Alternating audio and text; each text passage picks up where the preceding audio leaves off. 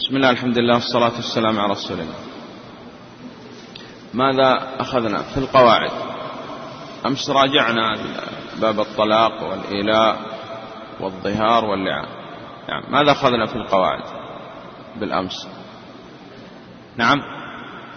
طيب قلنا أخذنا العام وصيغ العموم على ما ذكر الشيخ بن عثيمين رحمه الله تعالى سبعة الأول ما دل على العموم بمادته مثل كل وجميع وقاطبة وكافة وعامة وغيرها الثاني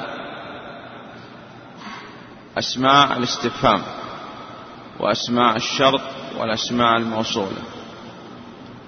النكرة في سياق النهي أو النفي أو الشرط أو استفهام إنكاري.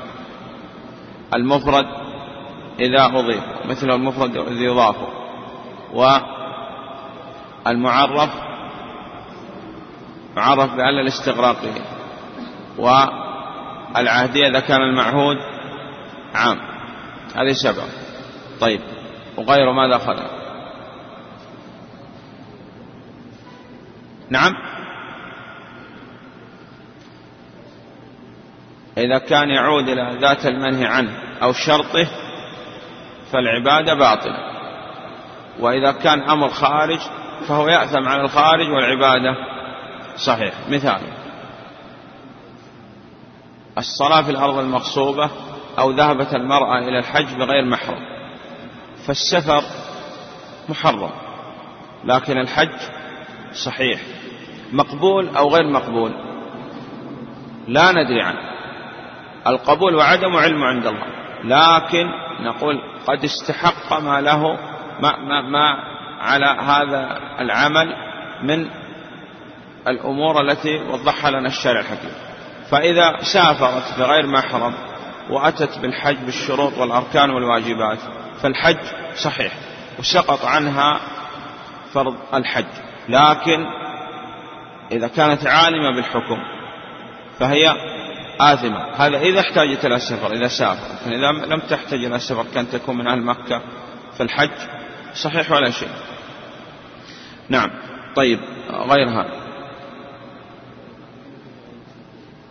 دفع الصائل. من هو الصائل؟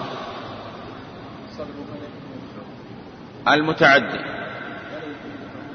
ما؟ مو قال هو يدفع بالتي أحسن. طيب. يدفع الصائل كيف؟ الأصل يدفع بالتي أحسن. فإذا دفعوا بالأشد وكان يستطيع أن يدفع بالأخف يضمن. نعم. طيب. يدفع بالتي هي أحسن. وإذا كان لا يندفع إلا بالقتل قتل ولا ضمان. لكن قلنا هذه المسألة الآن نظرية لكن بالنسبة للقضاة لهم نظرة أخرى لننظر إلى القرائن وغيره هل هو صادق في هذا فيما يدعي أم لا. يدفع بالتي هي أحسن. وإذا كان ما يندفع إلا بالقتل قتل. مثاله يصلي وأراد رجل أن يمر بين يديه. فالأصل لأنه لعل هذا المار لا يعرف الحكم أو لم يرى أن هذا مصلي أو يكون هذا المصلي أحيانا يعني ما وضع سترة صح؟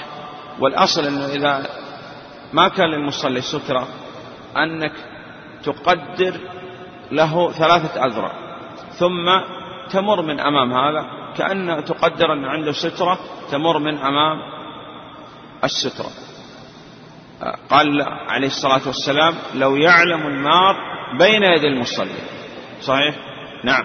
إذا هذا ما مر بين يديه ولكن إذا مر بين يديه يلحق الإثم يدفع بالتي أحسن. إذا كان ما يندفع إلا بالأشد دفعه إذا لابد أولا أن يدفعه بالتي هي أحسن.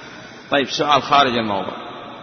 إذا كان هذا المصلي ساجد أو راكع وأراد إنسان أن يمر بين يديه هل يدفعه أم لا؟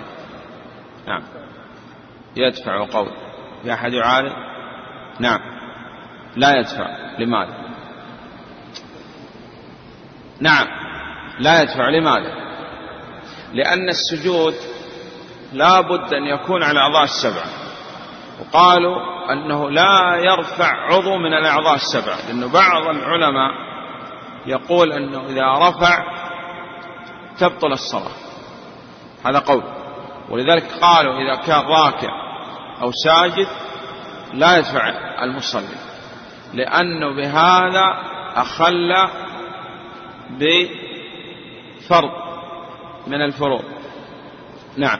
وكانت قد تبطل الصلاة. ولكن الشيخ بن عثيمين رحمه الله تعالى يقول هذا أولى أنه ما يرفع شيء من أعضاء السجود. مثاله يعني أراد أن يحك لحيته مثلا وهو ساي يقول لا يرفع يده أبدا بل يجعلها على الأرض يعني الأعضاء السبعة التي وردت في الحديث. غير ماذا أخذ قال دفع الصائل يدفع بالتي أحسن. قاعدة ابن رجب وهي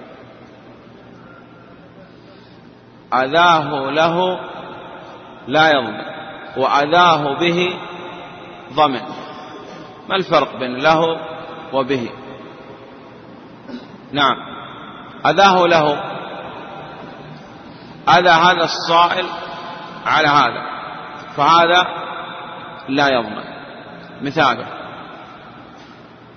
بعيد شارد ودخل مثلا على رجل محرم بحجة وعمرة وكان في الخيمة مثلا ودخل عليه وكاد يبرك عليه ويقتله. ماذا يصنع؟ ما يندفع إلا بالقتل هذا. يسمي الله. هذا إذا كان فقير وإذا ما سمى ميتة. وإذا سمى يكون صيد. صحيح. طيب. الثاني أذاه به. يكون في صحراء. مفازة. ليس فيها ماء ولا أشرف على الهلاك والموت. ووجد صيد. يموت أو يقتل الصيد. يصيد الصيد ويقتله يسمي ويقتله ويأكل. ثم بعد هذا يضمن. ولا بد لأن دفع أذاه به. طيب. نعم. من أتى استحق. لكن القبول عدم قلنا علم عند الله. إذا صلى الإنسان وأتى بهذه الصلاة تامة شروطها وأركانها وواجباتها وانتفت عنه الموانع فالعبادة صحيحة. إيش بقي؟ إذا اختل شرط شرط أو وجد مانع أو ترك ركن وهو يقدر عليه خرج به ما لم لو لم يقدر عليه فلا شيء عليه. نعم. فقط إذا تكتب لنا الاختبار اليوم وغدا إن شاء الله نختم القواعد الفقهية ونصح الاختبار. والله أعلم. صلى الله عليه وسلم. محمد وعلى وصحبه وسلم.